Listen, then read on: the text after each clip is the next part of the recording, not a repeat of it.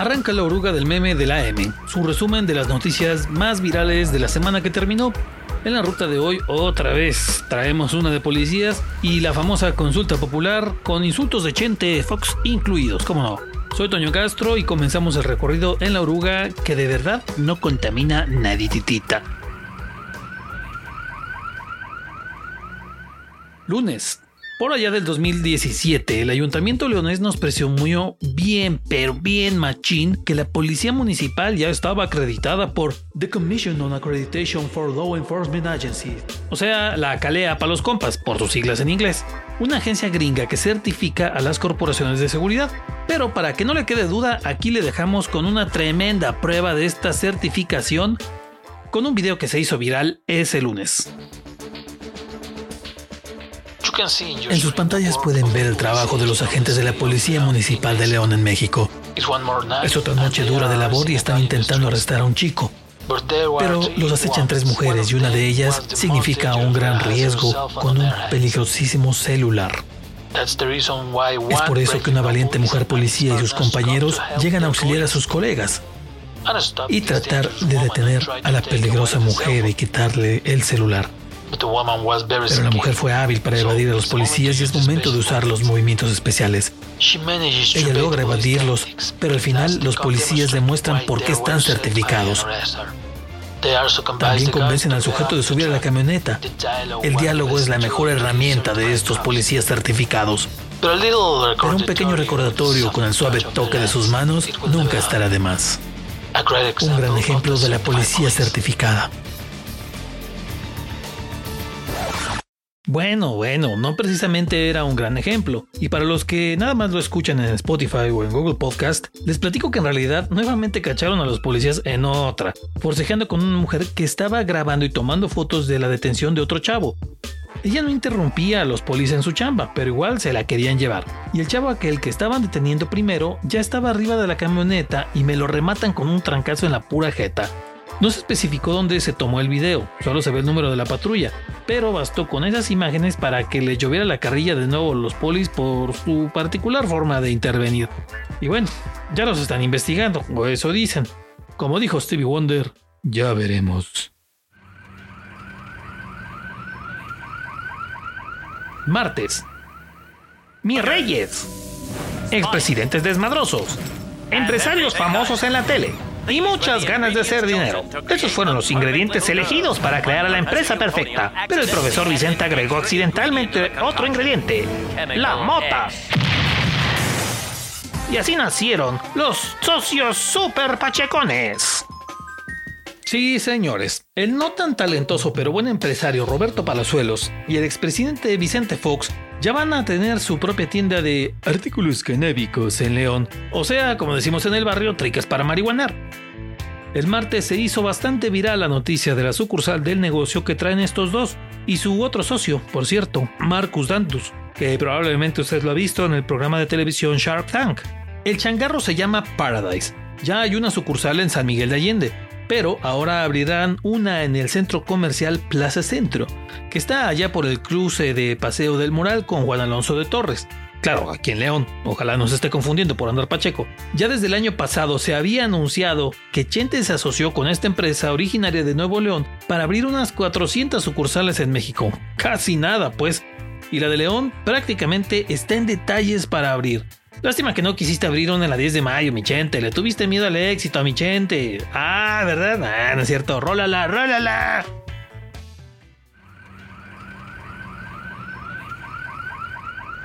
Miércoles.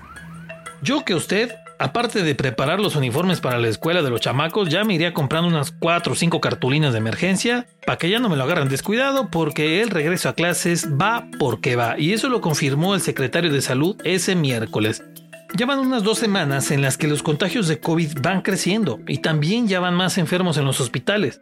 Haga de cuenta que estamos casi como en el mes de marzo. Pero con todo eso, el secretario Daniel Alberto Díaz Martínez dijo ese día que las medidas que se aplican en las escuelas serán suficientes y que van a estar vigilando todo el tiempo las escuelas, y de que se regresa a los salones, se va a regresar. y a los de 18 a 29 ese día les avisaron que también tienen que prepararse, pero mentalmente, para recibir su vacuna contra COVID. Porque los de 30 a 39 andaban muy malotes y salieron rechillones a la mera hora. Y dicen por ahí que cuando veas las barbas de tu vecino cortar con las tuyas a remojar, ese día la Delegación de Programas para el Bienestar en Guanajuato mencionó que en cosa de unas 2 semanas ya podrían estar llegando las vacunas para los de 18 a 29 a León. Pero el asunto es que estos chavales andan sintiéndose muy inmortales, paseándose para todos lados nomás para farolear, en la pachanga como si nada, en los antros perreando hasta el subsuelo, pero ya son cada vez más contagiados de esa edad. Y sí, también están llegando a los hospitales.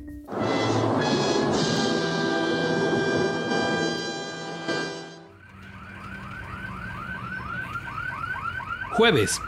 Por ahí de las 5 de la mañana de ese día, vecinos de Balcones de Santa Fe, en Guanajuato capital, escucharon a una mujer gritando por ayuda, pero también escucharon disparos y pues mejor nada más le echaron una llamada al 911. Después unos sujetos armados salieron de una de las casas en un vehículo y se pelaron en friega. Los gritos de la chica se volvieron a escuchar. Ya después llegaron los polis y se encontraron con una chavala de 27 años que estaba en la calle y tenía las manos amarradas. Ya que se acercaron a ayudarle, se dieron cuenta de que además tenía heridas en las manos y piernas, eran quemaduras, además de que tenía golpes en el cuerpo. Resultó que esta chava había logrado escapar de sus secuestradores en esa colonia. La habían raptado 2 días antes. La chica los llevó a la casa en donde la tenían y ya no había nadie. Pero ligero detalle, la casa estaba a 340 metros de la Fiscalía General del Estado. Sí, los encargados de investigar los delitos. Bueno, no veo ningún patrón todavía, pero si muevo esta para acá, estas otras para acá... Sí, señor, tiene la forma de una flecha. Mire, jefe, apunta a la jefatura de policía. ¡Vámonos de aquí!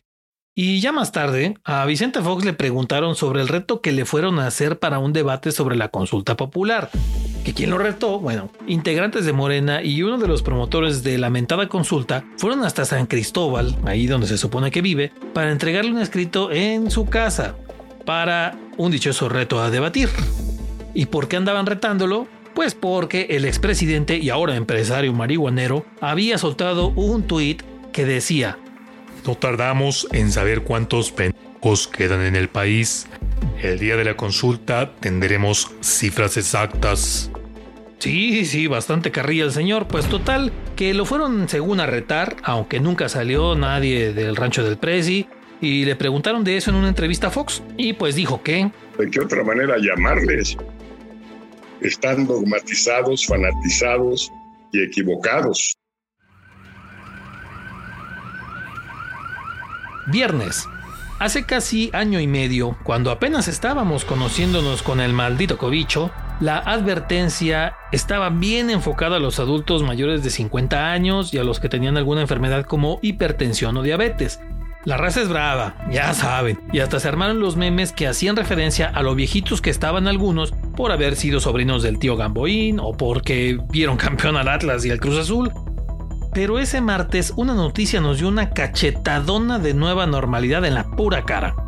En Guanajuato el COVID ha cobrado la vida de 34 morritos, sí, chavitos de menos de 17 años. Una cosa bien gacha, pues. Así que, por favor, todos al tiro, que esto todavía no se acaba. Y acuérdense que los contagios entre menores de 20 son cada vez más. Pero alguna noticia más reconfortante debíamos de tener. Y llegó desde Tokio, para todos los guanajuatenses, La Gacela de la Sauceda. Laura Galván se la rifó en la prueba de los 5000 metros y estableció un récord nacional de 15 minutos 0 segundos y 16 centésimas. Hagan de cuenta que Laurita llegó corriendo de su natal Sauceda hasta el centro de Guanajuato en una corretiza de 5 minutos. ¡Vámonos!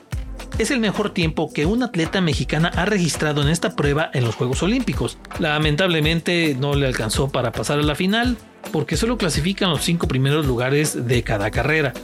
Pero que una guanajuatense sea la mejor en esta prueba, no te merecemos, Gacela, no te merecemos, alabada seas. Sábado. Ese día le cayó la voladora a las gaceras. Durante todo el año, los precios del gas licuado de petróleo, o sea, el gas LP, el que usamos en la casa, habían subido cada vez más y más y más. Ya estaba costando casi $800 un cilindro de los de 30 kilos, los que hay en casi todas las casas, y bueno, era una cosa de locos. Ya nos andaban tronando. Pero ese día se dio a conocer el acuerdo que emitió la Comisión Reguladora de Energía, en el que se establecía que a partir del 1 de agosto el gas LP iba a tener un precio máximo permitido. Párenle a su pedo. O sea... ¡Manos arriba, gusano! Así mero, los frenaron bien en seco. Tan es así que ese mismo sábado, en varias gaseras, juraban y perjuraban que ni sabían del asunto. Pero pues ya estaba avisado legalmente. El tanquezote de 30 kilos iba a pasar de los $734 promedio que costaba en León a los $668 parejito en todas las gaseras. ¿Cómo la ve? Y el asunto de Just Stop ya tiene sabor a guacamaya, porque llegó a León. Resulta que un nutriólogo leonés de nombre Juan Carlos, que tiene varios miles de seguidores en las redes, acusó que la ahora reclusa le dedicó todo un video para burlarse de él y además lo etiquetó en varias publicaciones y le llovió muy gacho por ese asunto. Total que lo de esta chava todavía le cuelga, pero por ahora ya tiene más acusaciones que defensores marchando por ella en la calle. Domingo. Llegó el día, después de tantos dimes y diretes, con Fox diciéndoles a los que iban a participar y demás, se realizó la famosa consulta popular para decidir si se enjuicia a expresidentes y exfuncionarios. En León se instalaron 710 mesas para la consulta, pero a la hora de la votada, hasta quedaron de sobra. La participación fue muy poca. Imagínense, hubo más raza haciendo fila en las menuderías ese domingo que ni siquiera votantes. Y para acabarla, salieron las denuncias de que algunos ciudadanos contaron que los servidores de la nación les dijeron que si no participaban, no les iban a dar sus beneficios de gobierno federal. ¡Fuimos timados! A ver si no nos castiga el cabejita de algodón con aquello de que ya trae de bajada a Guanajuato a cada rato, caray.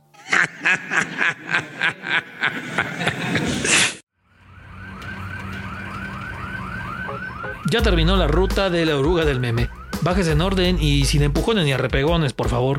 La próxima semana lo esperamos para darle otra paseada. Acuérdese que La Oruga también pasa en Spotify y en Google Podcast. Ah, y ahora también nos pusimos fresones y estamos en Apple Podcast. Hasta la próxima.